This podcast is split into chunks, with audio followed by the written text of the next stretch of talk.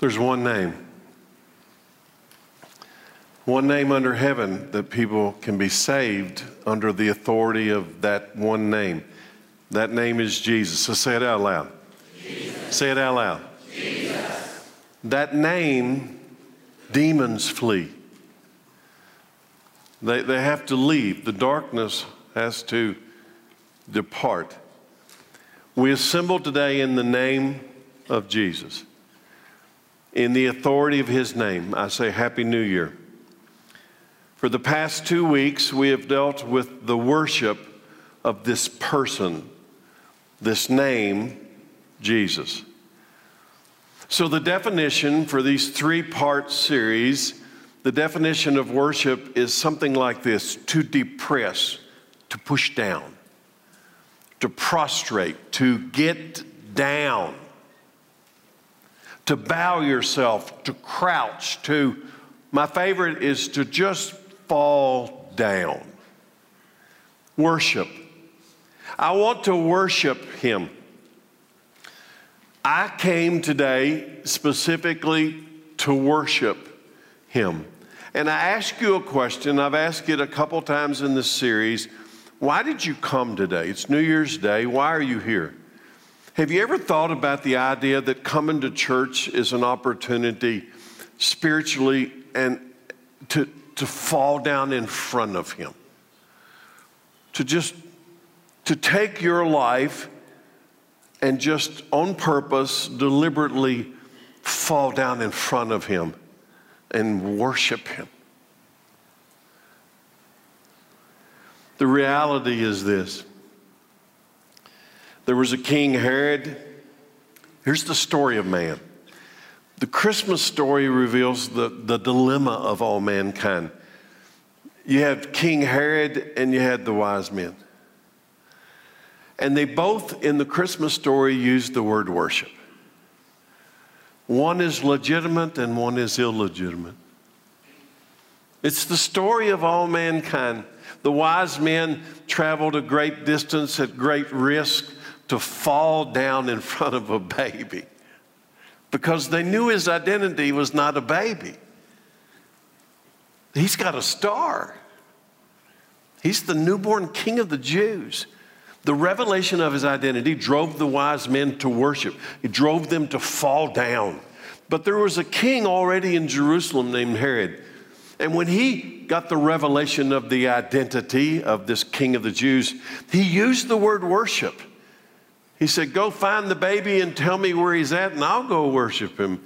And, and here's the story of all of mankind legitimate and illegitimate worship.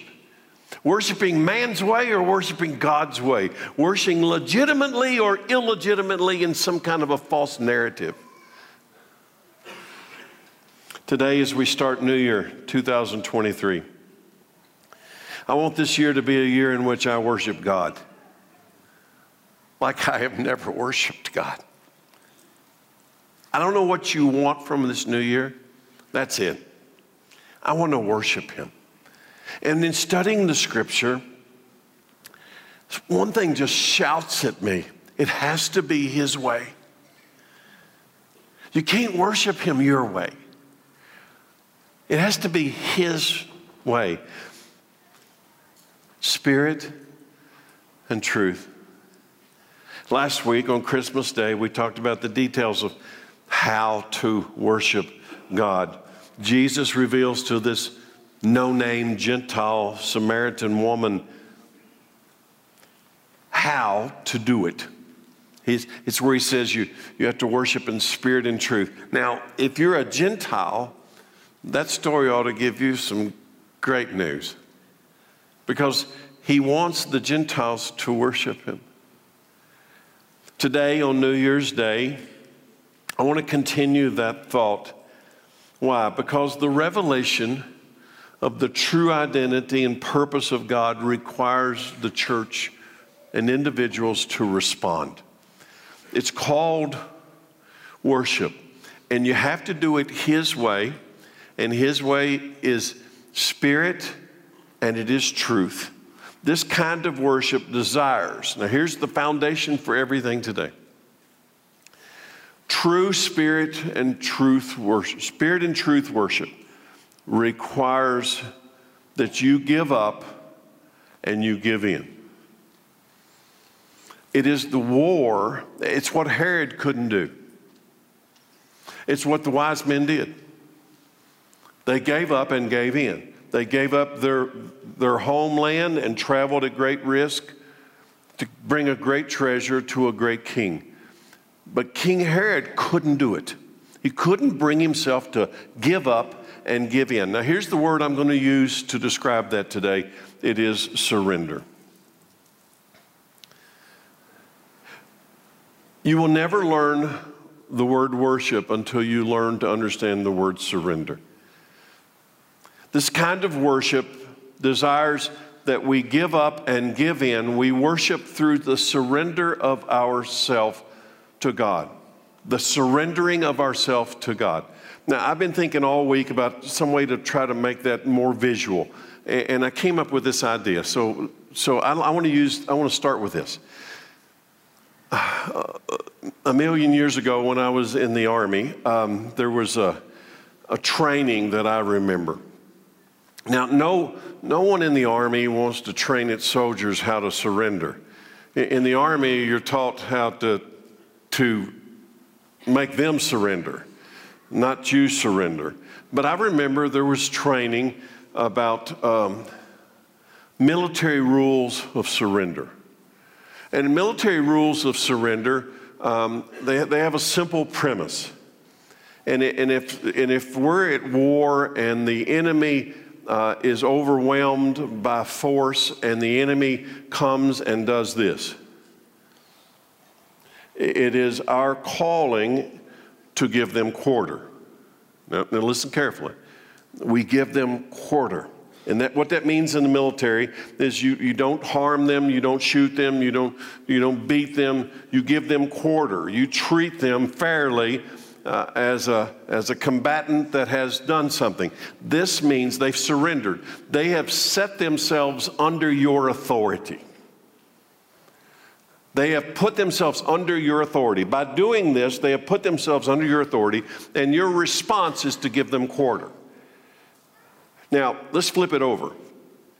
Let's say that I'm the one that uh, needs to surrender. I'm using the military example again and my commanding officer finds out that our unit is defeated, we're all going to die if we don't surrender. So our commanding officer tells my group, my company, that, okay, I want you guys to surrender. We, we hold our hands up. Now, listen, the reality is this if I were doing that in real life in a military environment, I would be doing it against my will. I don't want to surrender. But I surrender in that moment to save my life and the lives of my friends. But in that moment, I surrender with the idea that in the future, I'm going to unsurrender and find that way to get back my freedom. So my surrender is legitimate. I'm going to put my body under your authority, but I'm hoping one day soon to get it back. So there's this picture of this word called surrender. That's a physical, real life, physical example of a word surrender in a war like condition. Now let's go spiritual. Let's go over to the spiritual war. Let's go over to the, the war that rages in the heavenly realms, this name Jesus and, and, and the world we live in today. You and I, in the church age, have been given a moment of opportunity. Someone preached the gospel of Jesus Christ to you and to me. And with the gospel of Jesus Christ came the Holy Spirit so that I could understand the truth of the gospel. And the revelation of his true identity came to me. And I saw the spiritual war. And I saw God, and I saw Jesus, and I saw Satan. I see the spiritual war. And in that moment, listen carefully, in that, in that moment, in the spiritual war, God gave me a moment in time, a chance, to where I was able to do this in front of Him. He gave me a moment in which he said to me, If you will bow to me, I will give you quarter. I will bring you in. Now, here's the difference.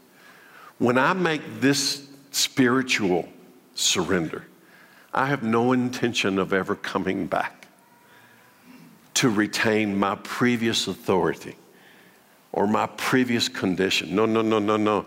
I have had the experience of his true identity. I don't want to come back. So, while I was reluctant to surrender in the worldly application, I am not reluctant to surrender in this one because I now know who He is and I know that life, eternal life, is there with Him and death is here with me.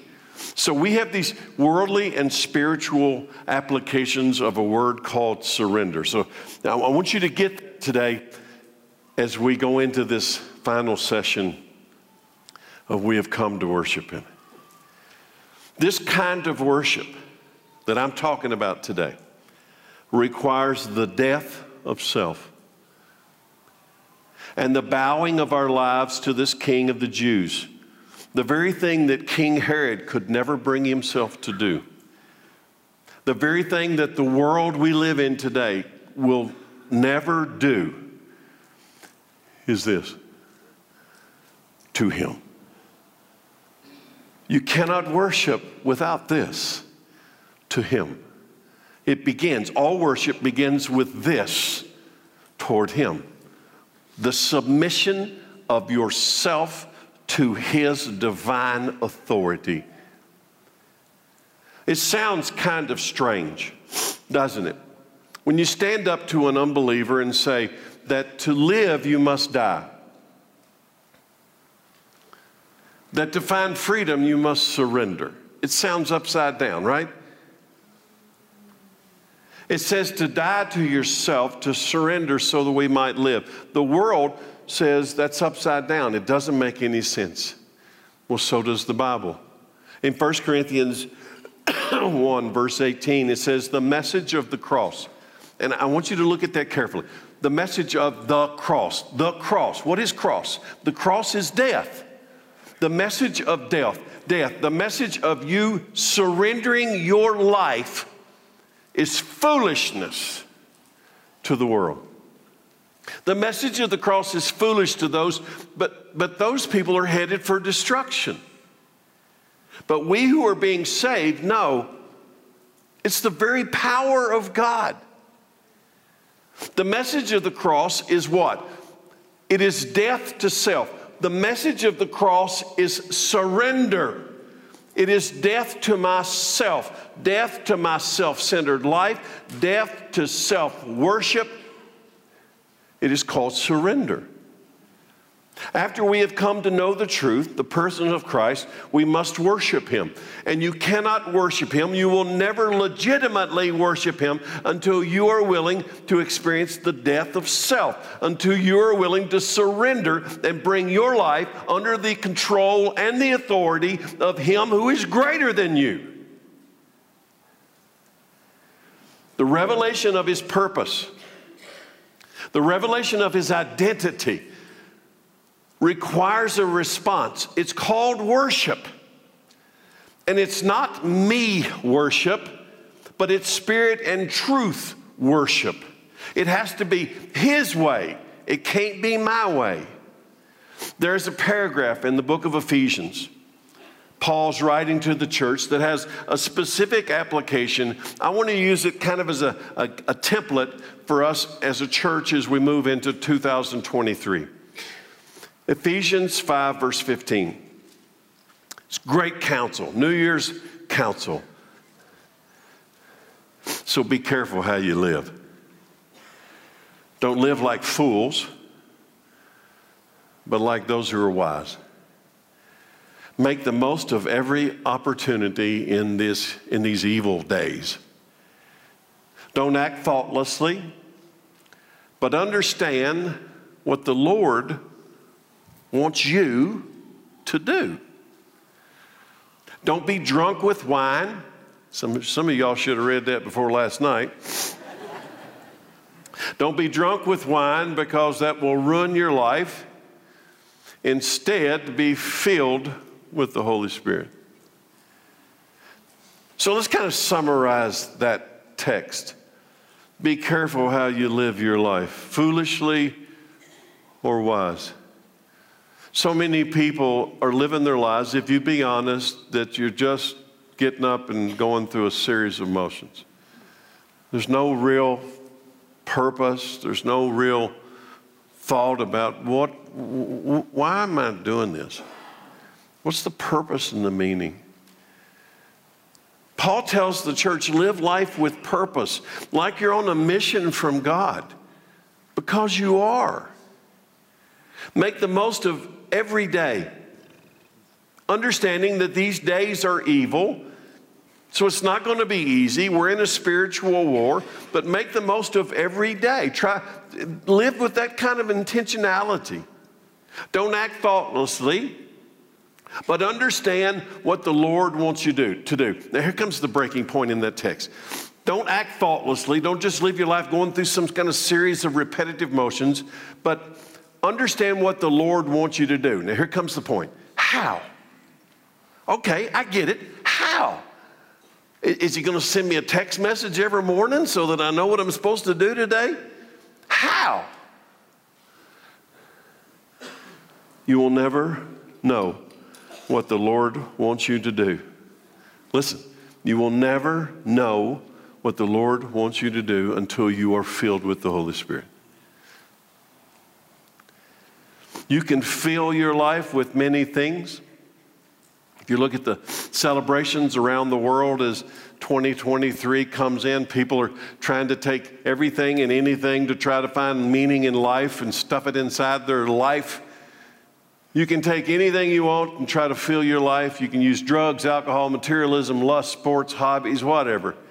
But none of them will lead you to legitimate worship of God until you surrender yourself to the power of the Holy Spirit. Until you do this. None of these other things will lead you to know and understand what the Lord wants you to do to live a life that actually is a life that worships God every day, not just Sundays. Remember last Sunday on Christmas Day, we talked about what Jesus told the Gentile Samaritan woman regarding worship and the Spirit. Worship and the Spirit. So it, let me go back and read that again. John 4 21. Jesus replied, Believe me, dear woman, the time is coming when it will no longer matter whether you worship the Father on this mountain, that was Mount Gerizim in Samaria, or in Jerusalem. You Samaritans know very little about the one you worship. While we Jews know all about him, for salvation comes through the Jews. But the time is coming. Indeed, it's here now. I love that part. It's here now. It's here now when true worshipers, true worshipers will worship the Father in spirit and in truth. The Father is looking for those. I want you to, right now, today, right now, today, this moment, the Father is looking into this room to see if there are people here who will worship Him in that way. Legitimate worshipers who will worship him in spirit and in truth. Verse 24 For God is spirit. So those who worship him must worship him in spirit and in truth. The word in that text, the word worship is used five times. I want to worship him this year like never before. But how? The answer is in that same text. The word spirit is used three times. Three times he says spirit. The Spirit shows me how to worship God. The Spirit equips me with the power to worship God. The Spirit shows me how to live my life with purpose, with meaning. And if I live my life with purpose and meaning under the authority of the Spirit, I'm already worshiping God. The Spirit reveals the truth, and the truth is the only way for man to truly ever worship God. Jesus says this in John 16 when the Spirit of truth comes. Now, now when Jesus says this, he, he knows there's a future time in the church age when he's going to go and he's going to literally be at the right hand of the Father in heaven.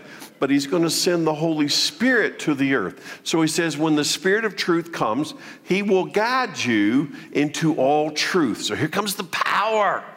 When he comes, he, he, he, he will guide you into all truth. He will not, the Spirit that I'm going to send, he will not speak on his own. He's not independent, but he will tell you what he has heard. So we've got this messenger from God, the Spirit, coming down here to tell us what Jesus at the right hand of the Father wants me to do to legitimately worship Him. He will tell you about the future. Ooh, that's big. He will bring me glory. Jesus is saying, He will bring me glory by telling you whatever He receives from me. All that belongs to the Father is mine, Jesus said. That's why I said the Spirit will tell you whatever He receives from me. We cannot worship God without the Spirit. We cannot worship God without the Spirit of truth. It is the Spirit that gives us power and desire, power and desire to worship. The Apostle Paul reveals the same truth to the church. In fact, I, I, this, this, I always quote in my mind this verse. In Philippians 2:13 it says, "For God is working in you to do two things." Church, I hope this applies to everybody in this room. For God is working in you, giving you two things. Number 1, the desire, and number 2, the power to do that which is pleasing to him. You know what that is? That's worship. It is the Spirit working in me that gives me the, the beginning, which is the desire to do what He wants me to do, and then the power to do it after I get the desire to do it. We are filled with the Spirit. How? Here comes the problem by surrendering ourselves. This is what the world will never understand apart from the Holy Spirit. This is what I'm going to tell you the church struggles. The church wants to worship without surrender. The church wants the Holy Spirit without the denial of self. That's worshiping your way, it doesn't work. It'll never work. We can only be filled after we have become empty of self. Anybody listening? You cannot be filled with the Spirit until you are emptied of self. And you know what emptied of self looks like? This. I submit my life to your authority with no intentions of coming back to regain control. I surrender. It's the idea of being born again. It's the idea of being born again. You've died. The filling of the Spirit, listen carefully, it is not a once and a lifetime event. I'm going to be careful how I say that. Even though it begins with being born again of the water and the Spirit. That's how Jesus Jesus describes being born again by the water and the Spirit. It begins there. The filling of the Spirit after that needs to become a daily reality. A daily reality. Why? Because the spirit war is real. The spirit war doesn't end when you when you come to, when you're born again back in 1986. The spirit war doesn't end in in 1986. You're going to wake up the next day and you're still going to be in the spirit war. And, and how are you going to deal with the spirit war? It's real. Each day, we must surrender ourselves to Christ to find power in the spirit war for that day. My daily surrender, here's how I look at it my daily surrender opens the door to my daily feeling of the Spirit. I will make this clear. My daily surrender, my daily this, opens a spiritual door inside of my heart for my daily filling of the Holy Spirit, which opens up the only chance for my life to live as an act of worship. Surrender opens the Spirit, the Spirit opens my ability to worship. Surrender is worship. That surrender is daily. In, in Luke chapter 9, then he said to the crowd, This is Jesus speaking. If any of you wants to be my follower, you must turn from your selfish ways. That's this, okay? Where to surrender fit? If any of you, oh, so church, let's just act like he's talking to us today because, quite frankly, he is.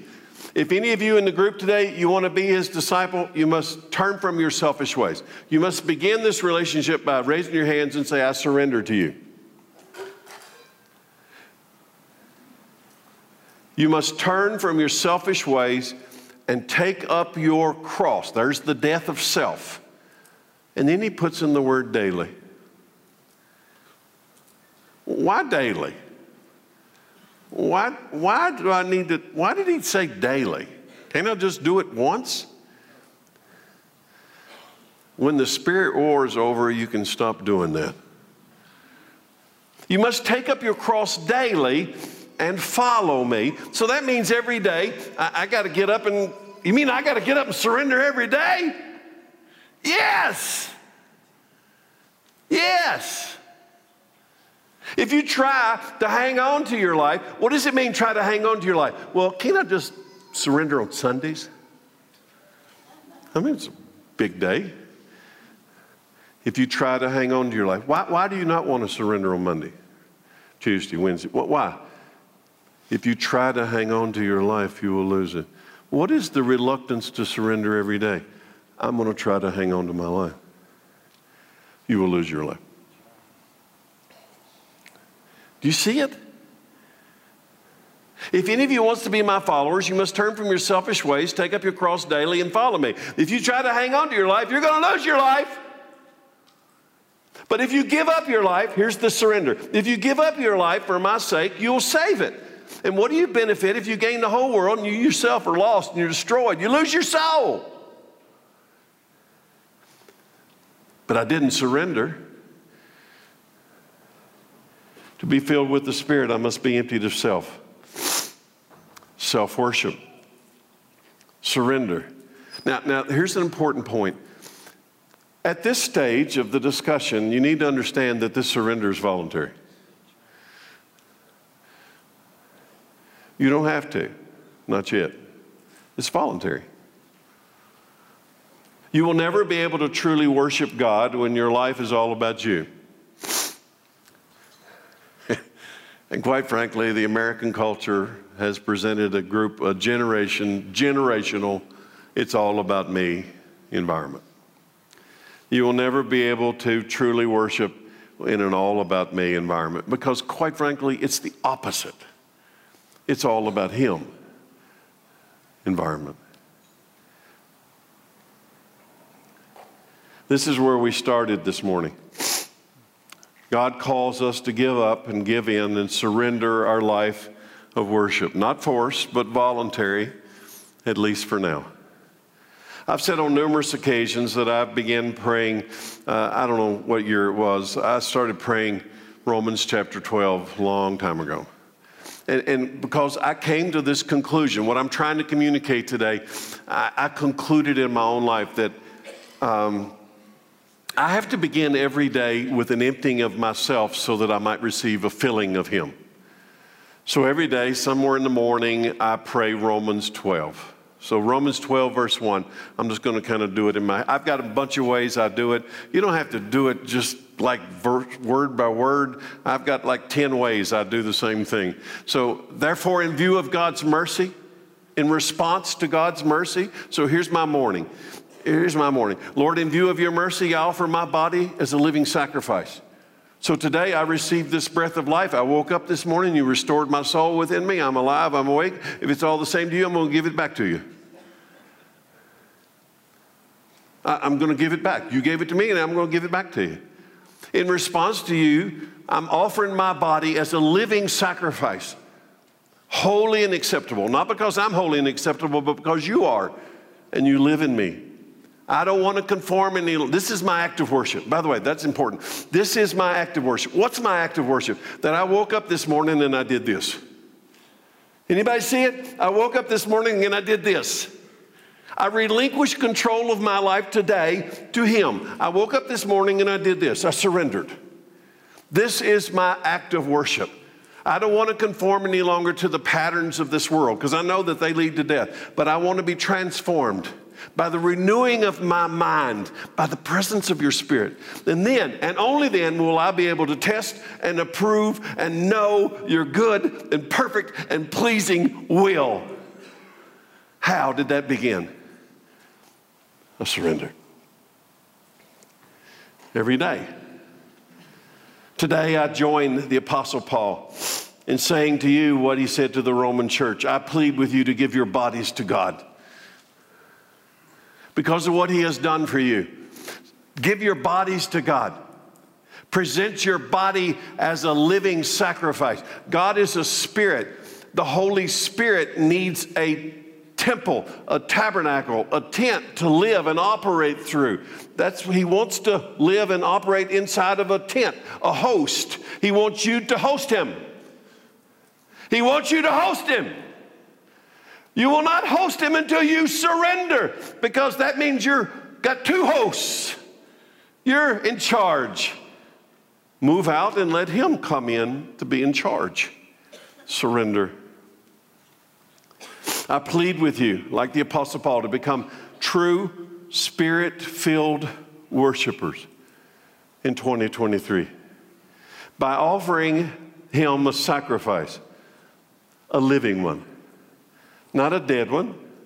Offer your bodies as a living sacrifice. Isn't that good news? Isn't that good news? You don't have to get up on the altar to die, literally. You have to die spiritually, but not literally. Why? Because He wants to put life in you and give you an abundant life that worships Him. I pray this prayer every morning. Do you know why? I want to know God's perfect will for that day. I'm selfish in that regard. There's a selfish motive to that. I want to know. I pray that prayer every day. And, and here's, I've told people in ministry for years, I have been over my head in this job for 23 years now. So I don't have any trouble telling anybody. I've never been to Bible college. I never went to seminary. I, I am the most least likely preacher you have ever met in your life. So I don't most of the time know what to do. Shock some of you? I don't know what to do. Most of the time, I don't know what to do. But he does. But he does. So I want to know what he's got planned today. And here's the most beautiful part. Took me years to figure this out. It takes the pressure off of me to know that it's his job to instruct me today's mission. It takes the pressure off me. I don't trust my flesh. I don't trust my own heart. I don't trust my feelings. I'm going to tell you, in the last few weeks, what our family has gone through. Uh, I buried my brother this week. My feelings are sometimes up here, my feelings are down here. I don't trust my feelings. There's nothing about my emotions that I want to hang anything on. I trust the Holy Spirit. I think He's all powerful and that He can do things inside of me that I don't even know He's doing it that He can create an environment around me that I don't even know how He does it, but He does. And He says, when you offer your body as a living sacrifice, why does it, what's the problem with living sacrifices? Some of you know they crawl off the altar. So you offer your body as why do you got to do it daily? Because living sacrifices, unlike dead sacrifices, they don't stay on the altar. They want to crawl back off. So I must do it each day. This is truly the only way to worship Him and live a life that's pleasing to Him. So, if I asked you a crazy question today, 2023, do you want an abundant life? Do you want to live life with purpose and meaning this year? Do you know what the number one, number one most asked question to me as the pastor of this church in the last 23 years? Number one, far outreaches every other question. How can I know God's will for my life? That's it. You know what my answer is? Romans 12, 1 and 2. That's it. Are you, do you want to know the answer? Do you really want to know? Everybody give me a minute. I'm going to blow my nose. Holy Spirit told me blow your nose.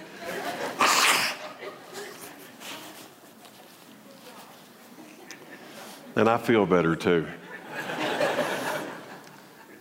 you see, the problem with Romans 1 and uh, Romans 12 is this then you will know God's good and pleasing and perfect will. But the reality is, before you knew it, you had to surrender. Preacher, can't I know His will without surrender? No, you won't. That's your way. I turned 66 this past year. I don't know how many more trips around the sun I'm going to get, so I've committed every day of 2023 to worshiping the son by surrendering myself to Him each day. You know what? I don't have some giant plan. If you come meet with the staff, you know what we don't have? We don't have some great big 10, 20 year plan. We don't. You know what we have? We wake up and we pray with surrendered lives for the head of this church, Jesus Christ, to direct us according to his will. That's the plan. But I ask you this here we're going to turn a corner. What's at stake and what's at risk? What's at stake and what's at risk? You've heard me in the past, if you've been here very long, you've heard me talk about the great reversal. It's a, it's a phrase I read in one of those uh, real loose translations years ago. It really gave me a new perspective about what God's planning in the future. This whole great reversal. It's the day that the first are going to be last and the last are going to be first. Jesus talks about that day. Today, I'm going to add the great reversal, add to the great reversal a second picture the great exchange. And I'm going to tell you that in the future, both of these events are coming. There is a great reversal and a great exchange coming. This past week, shoppers everywhere have been experiencing a great exchange. It's going back to Walmart. I am not referring to that one, but the one I'm talking about is far greater. Before I get into the details of the great exchange, let me remind you about the great reversal that's coming. That's the day in the future when everything's going to be turned upside down and inside out. And everybody who's on the top is going to go to the bottom. And everybody who's on the bottom is going to go to the top. And he's announced it. And those who've loved the world, they love the world. And the world climbers got to the top, only to find out that on the last day he turns it all over. Here's the culmination of that great reversal Revelation 21, verse 5. And the one sitting on the throne said, Look, I'm making everything new. Here, here it is. This is the great reversal. I'm going to make every, he's going to create a new order, a new social justice system. I'm going to make everything new. And then he said to me, Write this down, for what I tell you is trustworthy and true. And he also said, It is finished. I am the Alpha and the Omega, the beginning and the end. To all who are thirsty, I will give freely from the spring of the water of life. And all who are victorious, now here comes the, the kind of a, a military or a war, the spiritual war. All those who are victorious will inherit all these blessings. He's going to make everything new, create a new system. All who are victorious are going to inherit all these blessings and and ultimately and I will be their God and here it comes I love and and they will be my children. But the cowards, the unbelievers, the corrupt, the murderers, the immoral, those who practice witchcraft, idol worshippers, and all their liars, all liars, their fate is in the fiery lake of burning sulfur. This is the second death. That last verse describes the people that lived their lives refusing to do this. They wouldn't do it. And what's the list? Cowards. And somebody would say cowards, and they think, whoa, that's an interesting. Cowards are going to be thrown to hell? Cowards. Why, why, why would it be a coward? Because you're afraid to let go. You're afraid to let go. You're a coward because you're afraid to let go. This is letting go. So you think you can retain control of your life and save your life knowing that you're dying. It's foolishness. So these, these people are, are, are they refuse to surrender. So because they never surrendered, they never worshiped. So they never submitted to God's royal son. Instead, they worshiped the God of this world that had led them to a delusional self worship that leads to death and eternal separation from God in hell. These are the ones that live their life on top. They live their life in the world on top of the pile, only to find that God's going to make the pile turn upside down on the last day the great reversal. These are the ones that refused to surrender to God, thus, they lived in open rebellion to the giver of life. These are the ones that refused to die to themselves so they could be filled with the Spirit, so they could worship the giver of life. In this refusal, they actually pretended to be gods. Do you know that? Do you understand? When you refuse to surrender, you actually are pretending you're living this delusion that you're some kind of a God unto yourself. It is a delusional form of self worship. The great reversal will come when the one true God renders judgment upon those who refuse to worship Him in spirit and in truth. The great white throne judgment known as the second death. So listen carefully. The great reversal is coming. I don't know when, but I know it's coming. When God's going to take everything and He's going to turn it over. And those who humbled themselves by surrendering, they will be exalted. And those who exalted themselves by refusing to surrender, they will be humbled. He will turn it over. It's coming. That leads me to the big point today. Really, it's the point of all three of the series. It's called the Great Exchange. It's the reason we come today and worship. God's love and God's mercy has made a great exchange available to each of us today. I'd like to describe it to you as a trade of sorts, a spiritual trade.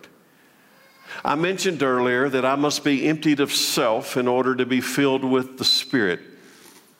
The great exchange is this transaction. I must be emptied of self to be filled with the Spirit. I must die to self in order that I might live for Him. This is my spiritual act of worship. Now, this is voluntary. As of now, as of today, this is a voluntary act of my will. This is a voluntary surrender. As of this moment, it is not a forced surrender. Not yet.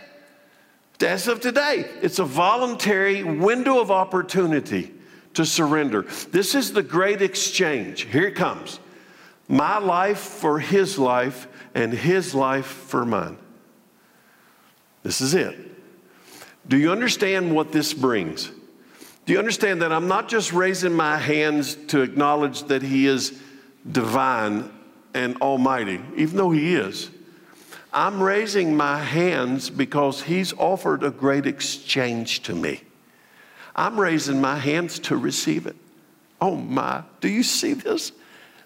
I'm raising my hands because I want to receive that which he has offered me my life for his and his life for mine.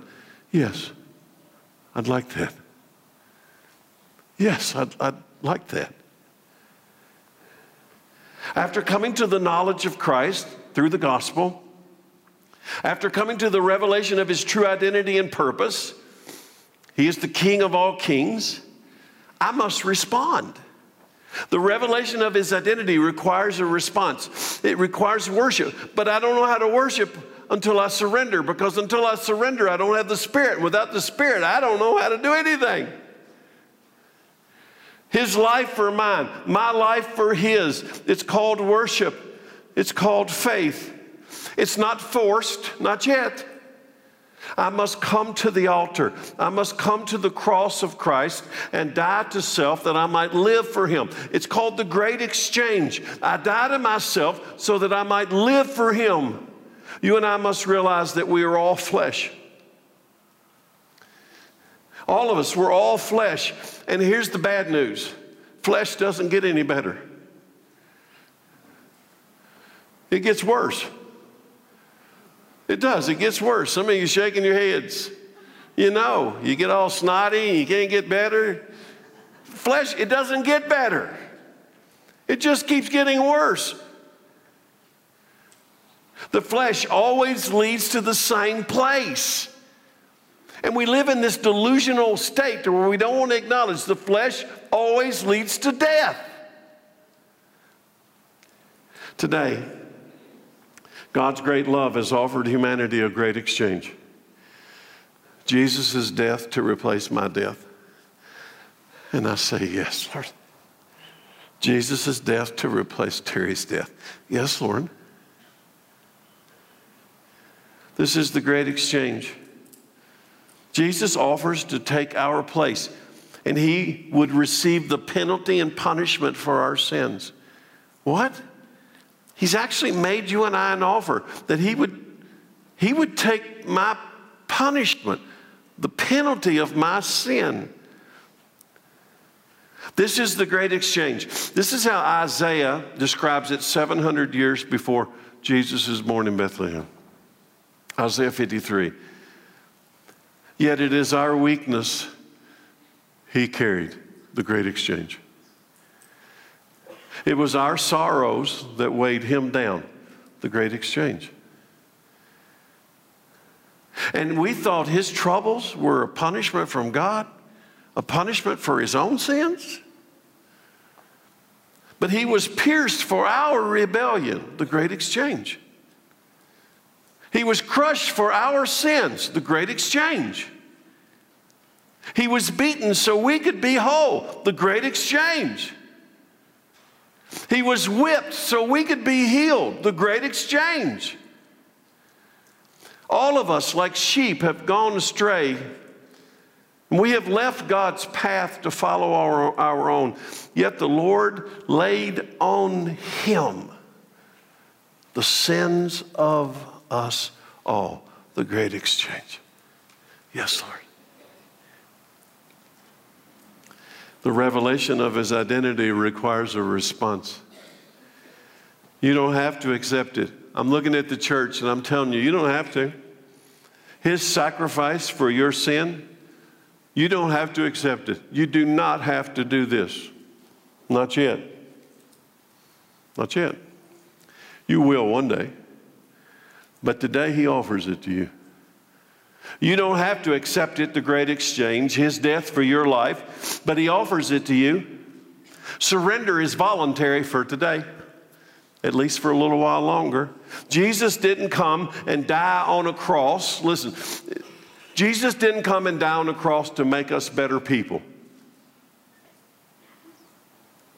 Jesus died on the cross to make us the children of God. That's much different than being better people. Children of God that live their lives for a single purpose to bring glory to the Father.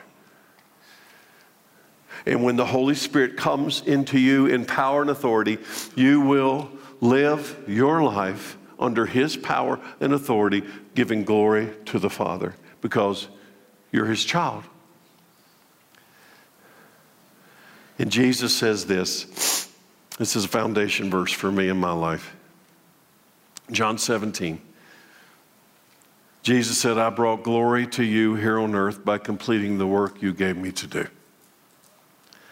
I've often prayed, Lord, I pray that this is my life, that I brought glory to you on earth by completing the work you gave me to do. Church, do you realize we're on a mission of God? To preach the gospel to the whole world? We will never have the power to complete that mission and bring glory to God while we live in the power of the flesh. We must be filled with the Spirit. The Great Commission is clear, and our only hope to complete the mission is He is with us. The Spirit is in us. Matthew 28 18. Jesus came and told his disciples, I've been given all authority in heaven and on earth. Therefore, go and make disciples of all the nations. How? Baptizing them in the name of the Father, Son, and the Holy Spirit. How? Teach them, these new disciples, to obey all the commands I've given you. How? That sounds like a big task. And be sure of this I am with you always, even to the end of the age. He is the Spirit of truth. He is the power of the church in the last days. We can only make disciples if we have Christ in us. We can only baptize people into a new life if we have Christ in us. I went and looked the other day. We baptized 86 people this past year at this church. Why? How? Because Christ is in us. And I will be with you even to the end of the age. We can only teach them to obey the truth if we have Christ in us. And if we don't have Christ in us, we're just as lost as the rest of the world. Without Christ, we are just another King Herod refusing to bow, out, bow down to the King of the Jews. Jesus came to take our place. It's called the Great Exchange. Can you think of a better reason to worship Him? He's not going to force you, at least not for now. He came to give us new life, exchanging physical death for eternal life. Our response is worship. In John 5, what's at stake? Jesus says, I tell you the truth, those who listen to my message, those who listen to my message and believe in God who sent me have eternal life. They will never be condemned for their sins, but they have already passed from death into life. Now, here comes my wrap up. Jesus meets a woman at the well and tells her that the time has arrived. It's here now to worship God, to approach God in a certain way spirit and truth. The where, it doesn't matter. I tell you today, you don't have to go to Jerusalem. You don't have to be baptized in the Jordan River. I'm planning to take a group back to Jerusalem, back to Israel in June. I've got nine openings, by the way. If anybody wants to get on the list, you still got some time. Right now, there are 36 of us signed up to go to Israel in June. But I got to tell you this you don't have to go to Jerusalem. The where doesn't matter, but the how matters a lot. Spirit and in truth. You must surrender to Him and He will take your place and carry your sin burden. Surrender to Him, and He will take up residence in your temple. Surrender to Him, and He will live inside of your body.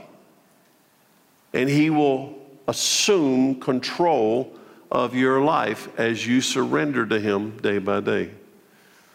The Spirit of Christ in me, it's life in me. I have crossed over from death to life. This truth is Jesus, the Word in me, and the Word has revealed the identity and purpose to the church. This truth is the Word of God, and Jesus is the Word of God. The Word of God has revealed to each of us today that I must surrender and empty myself of myself in order to be filled with the Spirit so that I might experience worship. The great reversal is coming. I remember there's a verse that stuck with me from that first John series we did last year where it says, John says, Do not love this world or anything of this world, because if you love this world, the love of the Father is not in you. The great reversal is coming, and those who love this world, that top is going to the bottom. Today, the offer of the great exchange remains for those who will accept the offer of God, the offer of life, but you must surrender before He comes for you. Who wouldn't take this offer? When I preach these sermons, I say, Who wouldn't take this offer? You know. I believe that if you believed you were lost and Jesus had the power to save you, I believe you'd believe in Jesus. They're called unbelievers. My challenge for the church at Nineveh in 2023 is four verses. Seven things. I'm not going to go into detail on them. I'm just going to read them out loud. It's from Ephesians 5:15. So be careful how you live. Don't live like fools, but live like those who are wise. Make the most of every opportunity in these evil days. Don't act thoughtlessly, but understand what the Lord wants you to do. Don't be drunk with wine because that'll ruin your life. Instead, be filled with the Holy Spirit. I send you out of here today with seven challenges for this new year, all from the Word of God. Number one, be careful how you live. Don't live aimlessly, but with purpose because you're running out of days, even if you don't know it. Number two, don't live like a fool, thinking you have much time and there are no consequences for your choices do not live like a fool. Number three, live like those wise men that came from the east in worship of the one that you are going to meet very soon. Number four, make the most of every Holy Spirit led opportunity each day. Yes, even in the midst of expanding evil, live in holiness. Number five, don't act thoughtlessly but surrender yourself each day on the altar so you might know God's will for you in that day. Number six, don't be drunk with wine or the pleasures of this temporary life. They will ruin your life forever. And finally, number seven, which wraps all the other six inside of it be filled with the Holy Spirit and live your life to please God. The revelation of his identity and purpose requires a response. I'll ask Chad to come out for the invitation. You remember when I started today, I gave you this military example that the military trains you that if somebody in military war comes and they raise their hand, and even though they've been the enemy, and even though that you've been trying to kill them and they've been trying to kill you, when they raise their hand, you must give them quarter. The war stops you give them quarter. Now, here's the closing we're in a spiritual war. And as of this moment, if you'll raise your hand in front of this God, He will give you quarter. There is a day coming. If you continue to raise your hands to Him and surrender, you will meet this King and he will not give you quarter. He will not. Do you understand what's at risk? As of today, he's offered the great exchange. As of today, he offers the great exchange my life for his, his life for mine. But the Bible is clear that there are many who refuse to bow their knee to him. They refuse to acknowledge his true identity. Thus, they never surrender and they never worship him. And they become his enemy. They become his enemy. And on the last day, he's going to say, Depart from me. I don't know you. You're not going to get, you, they're going to bow then. On that day, every knee's going to bow and every tongue's going to confess that Jesus Christ is Lord, but they will not receive quarter. They will not receive refuge. They will not enter the kingdom. Depart from me, you workers of iniquity, outside into the darkness where there's weeping and gnashing of teeth. You will not get quarter. And somebody told you, and somebody told you, and somebody told you and you still wouldn't raise your hand to him, and you still would not bend your knee to him, and you still live this delusion that you can save yourself, but you can't. So today there's a great exchange his life for yours. Now, listen. If you've been redeemed and you're a child of God, then celebrate.